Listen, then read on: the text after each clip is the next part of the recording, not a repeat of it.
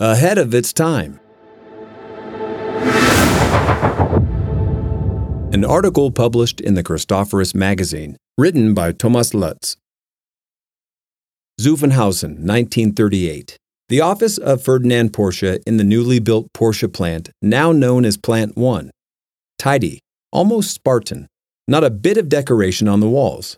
On the desk, Bakelite phone, family photo, letter scale, and ink pot. Legend has it that one other item was present the paperweight. Bolted to the 13 by 8.5 centimeter steel plate is a replica of the hybrid drive developed by Ferdinand Porsche in the year 1900. On the left is the slim combustion unit. On the right, the rounded generator.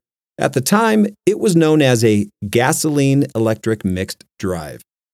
The revolutionary thing about it the combustion engine doesn't directly power the axle, but rather an electric generator, which in turn supplies the wheel hub motors and accumulators with electricity. Ferdinand Porsche installed the hybrid drive in the legendary Lohner Porsche Semper Vivus, always living, prototype, which he designed for his employer at the time, Vienna-based Jakob Lohner and Company, Imperial and Royal Hofwagen, and Automobilfabrik.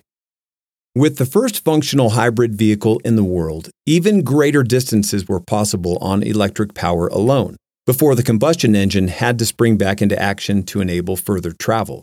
The paperweight, whose exact creation date is unknown, is among the oldest objects in the Dr. Ing Porsche AG Company archive. Nearly six years ago, it found its way back to Zuffenhausen as part of a larger collection of items and is now, just in time for Porsche's electric campaign, enjoying some well deserved notoriety.